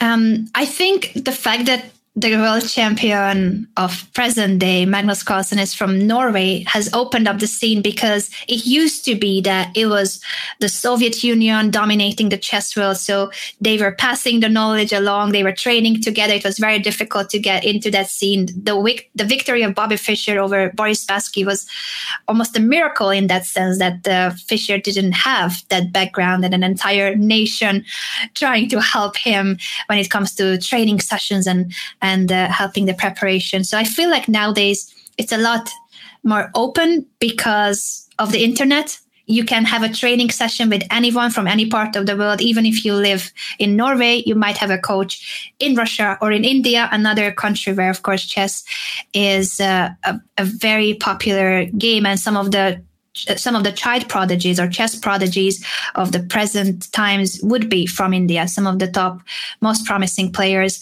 At the same time, um, another player we we sometimes point out as potential future world champion Alireza Firouzja. He's from Iran, a, a, country where chess is popular, but it's not as popular as in Russia or India. It's interesting how there are chess nations, but also we see talents popping up here and there because of what I think is the internet just being available to access uh, video resources, playing online, having training sessions over Skype. It helps a lot. Yeah, no, that's uh, absolutely right. So we got a question about stream chess games, of course. So the guy knows that. He's just rhetorical question. Uh, what do you? Th- we talked about this, the chess boom and the pandemic. Where? Let's put this in perspective. Queen's Gambit, obviously important. You know, it's a, that that that component, is the pandemic happening, kind of putting people in a spot, maybe learning new things. Where does where does Twitch? Rank in general? Like, how important do you think this has been for the development of chess, Twitch, and and YouTube with this content specifically? Is this was this inevitable, or did the pandemic and this Queen's Gambit just accelerate it dramatically, or was this already kind of happening though, like a couple years ago? Like, what, what like I, I should say, how surprised are you? Like where it is right now today? Are you like, wow, a year ago I would never have thought it would be this popular, or did you see this coming and maybe just a little bit sooner than you thought? I certainly didn't see it coming. I, I think this was a very pleasant surprise to most of us. Maybe Alex, as I was saying, Alexandra Botez, uh, I feel like she always had a lot more insights to uh, the potential of the platform uh, Twitch. Uh, but other than other than Alex telling me that, oh yeah, this does have a future. This this can go somewhere. I don't think any of us could have predicted that it would be this much of a boom. Um, but in terms of Twitch, we talked about the chess boom because of the lockdown and tournaments going online, uh, grandmasters now competing online and being one of the few sports that could compete at the start of the lockdown. Uh, then the Queen's Gambit uh, happening in autumn. And in between, I think what I would add to it, and that's that clearly is a, a Twitch phenomenon, the tournament series PogChamps that that started out as a collaboration between one of the top gamers on the platform XQC. He started playing chess on his streams and Hikaru just uh, came by one day when Hikaru was streaming. He opened up XQC's stream because he was told that XQC is now playing chess. So Hikaru came by to see how is he doing, how are the games going, and then XQC's chat started constantly just sending messages about Hikaru is here, Hikaru is watching. Uh, ask for a lesson, collaborate, ask for a lesson, do a collaboration. They ended up collaborating uh, for the first time, having a chess lesson together. Hikaru teaching XQC, and out of that collaboration and more lessons, an entire tournament grew out of it because he was interested in chess. And I think that that made um, chess.com too realize chess.com and Twitch, because they are the two organizers of PogChamps, as well as Hikaru himself, of course, and his team, uh, that there is interest in chess also when it comes to other creators, other streamers. And what if we had a tournament that was only for them? So the entry level would be basically that you know how the pieces move. You don't need a higher knowledge, we're going to prepare you. We're going to give you lessons if you want to take lessons. That's the PogChamp structure. And then you will have the tournament a month later. And it ended up being a very successful series. Some of the biggest streamers and creators have competed uh, throughout the three series. XQC is always in the field, but also Pokimane joined. She's the biggest female creator on the platform. Um, Rubius the number one Spanish language creator on YouTube and Twitch, was also a participant and a student of mine together with Pokimane for PogChamps 3. So I think PogChamps as a tournament series, bringing in so many fans from outside chess, because when you know that your favorite streamer or YouTuber competes at the tournament, you want to be there, you want to show up, you want to support them. And that has brought in a lot of new viewers and new fans to a game that maybe they wouldn't start watching if it's a, a serious chess broadcast that's more difficult to get into as a new viewer to chess. But PogChamps is, I think, a lot more accessible. It brings in a lot of new people, but it also makes it a lot more understandable for the beginner level. And that that should be the entry level. That should be where we where we want to make sure that people will enjoy when they when they tune into a chess stream. We want everybody to be involved. For sure. I got my man Marco Ghost of M in the chat, who's uh, always one of the top moderators in Twitch, no doubt about it. Always on the spot. Got a question about this cheating scandal that asking, do you believe that you are held to a higher standard as a female grandmaster do you think that a male player would have been accused of cheating in a similar situation? And did it feel kind of personal? Maybe they were like, I don't like getting beat by a girl. And based, you know, what, what was your read on all that? Is that something that maybe because you said it's such a vast difference, the percentage of male versus woman, I, I, there's like sort of that complex sometimes with men, right? And poker as well. You know, it's like, oh, girl. And, you know, there's just, it's like, a, a, we getting beat up. Like, do you think that was a factor or was it for sure in your mind? Um, it could have been. I'm I'm afraid that it could have been. I was I I felt like it was part of it. I don't know if that's fully the reason. Also, I I wasn't that young. I was 20 years old at the time when the tournament happened. So, female at the age of 20, that's clearly not a child prodigy from a chess country. Well, chess country in a way that Hungary, it's popular enough in Hungary. So maybe that part I take that I come from a um, a country where chess is popular. But uh, other than that, yeah, I I don't know of their side. I don't know if that was their reasoning, but I felt like at least partially it was connected to the fact that um, I'm a female chess player. Right. Make makes sense. Uh, what is your well? Some Pappy Winkle just saying you seem very busy. You do seem pretty pretty busy. I know you're busy. Uh, from uh, what do you do to unwind? What do you do to relax? You know, you just start. You were just streaming. Now you're on a podcast. It's late. Do you relax? Do you read a book? Do you drink some wine? Do you watch TV? What do you do? What do you do to kind of like decompress after days of uh, being being busy and booked and, and just nonstop? I think there's a difference between what I would do pre-pandemic times and what is it that we can do now but i certainly think it's very important that any job any profession that you try to take time to spend with your family with your loved ones. In this case kevin and i try to always reserve some time when we when we don't check business mail when we don't uh, focus on work. Uh, we, we have days um, our mondays and fridays we don't stream. We would still work during the day, but we we don't stream those days so that we can spend the afternoon and evening together. Um, with the lockdown restrictions, unfortunately, some of our our hobbies are not possible at the moment. But we try to go on long walks. We try to stay.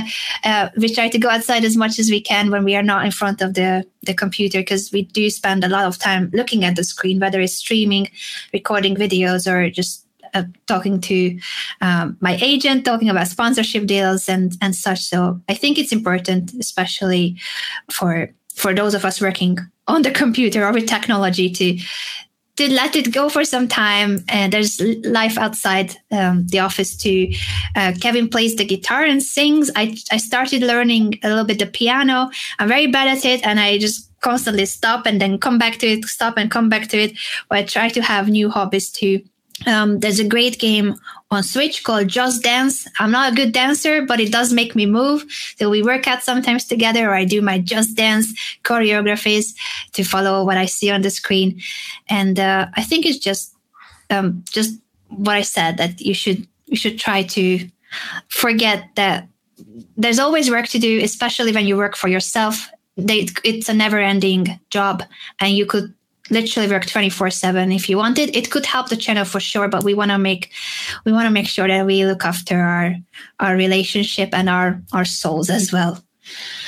Yeah that's uh that's that's an amazing answer. And i gotta ask how do you not burn out? Do you take like what's the longest and you know, i guess during covid it's different because you're kind of uh this last year but do you ever take two weeks off a month off? Do you feel kind of as a as being on twitch and a creator content creator like do you ever feel sort of like well if i don't do this i'm going to fall behind? And you know it's kind of an interesting thing with twitch being consistent right? Like i've, I've streamed for five years and this last year uh, not as much or periods not as much. I have a son now you know i'm married it's a little different, but you know, it's hard. Twitch is hard to come and not be on every day because if you just come back once a week, twice a week, every month, you know, it's your fans and your engagement isn't going to be there. Is that something that's like in the back of your head? Do you have a hard time saying, okay, I'm going to disconnect, or, or do you find good balance and just how do you approach that? I think for now it works uh, for Kevin and me saying that Mondays and Fridays we we don't stream and uh, we, we still do work during the day and then have the afternoon and evening free. But I think once the world goes back to normal, we will definitely want to travel at some point. I haven't seen my my parents and my sister in over a year so i i would definitely take more time off to see my family to see friends um, as soon as traveling becomes safe i i hope that my community will understand that i do i do want to see my family very much. And uh, we we keep in touch through video calls, but it's not the same as being able to hug my mom. So I'll I'll definitely take some time for that as as soon as it's possible and safe. Amazing. Well, listen, we we there's a zillion questions. You tell me a, a, couple more, one more, two more, five more, whatever it is. Just tell me, and I'll scroll through in some because I know you. We, I can't, again, I'm not going to quit you. So you got to give me a cue. You got to say, well, okay, Jeff, this is great, but this is enough. So you tell me when. Look at this. Look at how many. Look at the questions. There's a lot of questions here. This is people. I really appreciate it. I really appreciate it. I can try to answer some of them on my stream too if, if I have some some time at the weekend, but maybe two more because I'm also getting hungry. So it's uh, it's been skipping yes. my dinner time. So two more questions, perhaps, if that's okay. Awesome, that's perfect. And then yeah, that would be a treat if you could uh, answer some because there are some good ones um, I, have seen, and, and I'm not going to get. Uh, get to it. What what what's your favorite place in the world? Where's your favorite place you've gone, whether it's for a tournament or just you, Siberia? You mentioned. I don't know if it's a super like destination spot, cold and tundra is what I picture. But um, any spots in particular that you love, chess or otherwise, to go to? Spain would be definitely my pick where, where to live. I lived in Spain for a reason, and only because I met Kevin and he he was already settled down here in Ireland. I, I moved so that we can see each other more often. Uh, other than that, I think Spain for me is my one of my favorite countries for sure, as as a holiday destination, as also as a place to live. Um, outside COVID times, obviously, the the world is a very different place. Very, very, very cool. And the last one, uh, let's see. Ooh, ooh, let's, let's see a couple good ones. Let's do this one. The uh, someone asked about goals outside of chess. Do you have any specific goals for chess and for I guess for your community now? You've kind of given up the the diehard uh, gamer or you know going for it to be the top top in the world. You're doing more content and stuff. Do you have do you have goals for twitch for content and also in real the real world outside of this this beautiful thing we do of playing games and and and, and for a living? Uh, give me goals on and off those two categories, and then we'll we'll go. We'll, I'll queue up the giveaway as you answer that, and we'll we'll wind down here. So sure, sure. Um, in terms of goals, uh, as a competitor, I had as a goal to be on the Olympic team, and it was amazing to to feel that I achieved that. As a broadcaster, I had a dream list of tournaments I wanted to cover, and I'm very lucky that I ticked them. Uh, the World Championship was one of the biggest ones, but in 2018, I was hired as the host of the World Chess Championship match in London alongside Judit Polgar. So that for me was was one of the biggest events I ever covered. And now, obviously, the Champions Tour events on Hikaru's channel and being involved in PogChamps are the most recent events that I'm very proud of. Uh, as a creator and for the channel, I I normally don't have numbers set as goals, but it did have I think that Hikaru set a goal for me last year. He said in November that my channel had to hit 100,000 followers by the end of the year. And that was just over a little over a month to go. I was, I was at maybe 60, 70,000. I don't know. It felt like a mission impossible. I know I needed over 30,000 new followers in a month. And I thought this is not going to happen even just a few days before the end of the year, I, I I doubted a lot. I thought maybe first week of January or by the end of January would have been more doable. But then the community came together so much. Also his channel, Levy's channel, pushing it that Anna has to get the 100k. Anna has to get the 100k. So on December the 30th, just one day before the year ended, my channel hit the 100k, and now um, we are in March and it has doubled in size in the meantime. So that was uh, of course huge for me to see um, i guess this is the exp- exponential growth i never understood in maths lessons that the very start is a lot harder than later because now i have more exposure and maybe more people get to hear about me so it's easier in a way to gain new followers because of the size of the channel. Um, but what I always say is that apart from the numbers, to me, the most important on my channel is that I want my community to be known for being a very positive and wholesome place. We call it a wholesome place where everyone is very respectful and kind toward each other. And as as much as the channel grows, I just want to make sure that that stays that way. That my community is a place where people like to hang out. We have um, a really hardworking moderator team, and we just want to make sure that people who who join us they understand that we don't want any toxicity or trolling or even just any kind of debates that can divide people. Uh, we want that to be taken um, to elsewhere and uh, we want to make sure that in our community on our channel it's always just a very friendly friendly and welcoming space where everyone is treated with the same amount of respect it's amazing. Well, I really do. Again, I appreciate it. This has been a treat. I learned a lot, and uh, I got to know you better. Which uh, I root for you always uh, in those choker matches. Hopefully, in the future there'll be some more of that. And uh, yeah, I really, really, you know, continue to wish you success on your journey, and uh, really great what you're doing. And I can see why so many people keep you know they tune in they they they seem they love you they respect you, you got art you got fans you got you got uh, you got a nice thing going really really cool and hopefully we can uh, collaborate and we'll you know whether it's poker chess in the future i'm going to work on it i'm going to work on my game try to get a little little better so you know in these next upcoming events and collaborations i can at least you know feel comfortable to to, to dive in and know like the you know speak the chess language right i don't you know the, the e4s and these things like i, want to get to that point where i can kind of uh, communicate poker you know everything every game has a language right? So does poker with terminology and and Indeed. And, and stuff. And it's just like you don't want to, you know, you, you, can know the basics and and go a long way. So I just queued up this giveaway. Uh, I'm gonna choose a winner. You tell me when, and we're gonna pick someone's going a $55 ticket courtesy a party. Whoa we'll do it. We're gonna Whoa. give it away. Yeah, you you're in control. You get to do the RNG. This is DMP3's giveaway tool. So we're gonna go ahead. It's pretty cool little uh, retweet giveaway thing. You I don't know if you do these ever like giveaway. Like this is a very nice little tool. It, it populates it. It form it takes bots out. You pick the winner, and then it, it uh you know you can set how many winners or whatever. But we got one today, and you get to choose the button, and and you tell me when. Wow, I, I didn't know of it. I need to learn. So I just need to tell you when to click or when to stop. Yeah. How does it work exactly? Yeah, yeah. It, it's already populated. Everything's oh. downloaded. Oh. You tell me when, but yeah, it'll it'll it'll like do a random draw. It's just like a little bit of a. Let's cool do it now. Now choose a winner. Sure, here we go. Someone's gonna win this fifty-five dollar. It's finished. There was no bots. They didn't redo it. So the man without uh, what's that say? Man without honor. Okay, interesting title. We're just this opposite of what message we're going for on your stream, but fair enough. He uh, he won fair and square, and, and uh, we're gonna we're gonna we're gonna send him a message uh, about winning his ticket. And I will again. I'll thank you very much for your time. I know we went a little over. Really appreciate it. Give her a follow across all the different uh, platforms. Again, and a Twitch, YouTube, uh, Instagram, Twitter, and uh, of course uh, your website. Those are those are where to find you. And I wish you the best. And I hope to see you on streams very soon.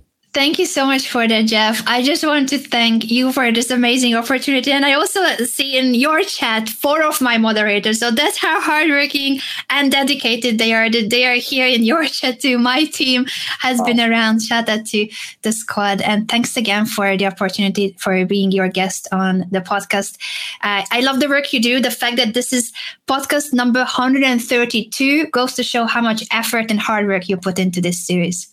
I well, I appreciate it, and you know, it's like I said, uh, you I don't, you're not married yet. You have a you have a very strong relationship. Congrats on that, and you know, get it, do your content, do your stuff before you have uh, children, because once once you do, it, it's things take a backseat. So I'm uh, I'm like a semi, you know, I try to keep up with uh, Twitch and streaming and doing the podcast, but it's uh, you know, it's a new world, and um, again, all the best. Thank you so much. Amazing, amazing stuff. Again, I learned a lot, and I hope everyone follows along. If you're not already following, uh, check you out across the platforms and uh, would and your streaming schedule is up on Twitch, so people can go there yeah. and, and, follow that along. So uh, again, thank you, thank you so much, and I'll uh, I'll check in with you very soon.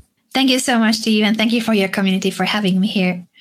Absolutely. All right, guys. Well, that's going to do it for this episode. We'll have some more big, big episodes next week. This was a lot of fun. I'm going to host Matt Staples on a raid. We have moved our YouTube over from uh, from doing it on YouTube to Twitch for the podcast. So again, we'll uh, we'll keep it going. We'll keep it rolling, and we got some big ones next week. Thank you. I will send the raid. I got to forget. I have to do that because it takes a second, right? That's how it works. I'm, I'm rusty. I'm like a rusty streamer. I like hotkeys and how to do it. I honestly, I'm like, I'm, I'm, it's sad. I used to stream a lot. I don't do it quite as much. So all right, let me. Uh, I'm going to toss this right over to Matt Staples and, and Anna. We will. Uh, we'll see you soon. Good luck in the Joker's Gambit and whatever else you're doing. We'll tune in. Thank you so much. Thank you so much again, and see you guys soon in the future. All right, cheers, guys. See you. Say hi to Matt for me, and we'll see you next week. Thanks for listening to this episode. It was brought to you in partnership with Party Poker. Go to partypoker.com to play tournaments, cash games, and improve your poker game. Make sure you subscribe to the podcast to hear all of my future episodes.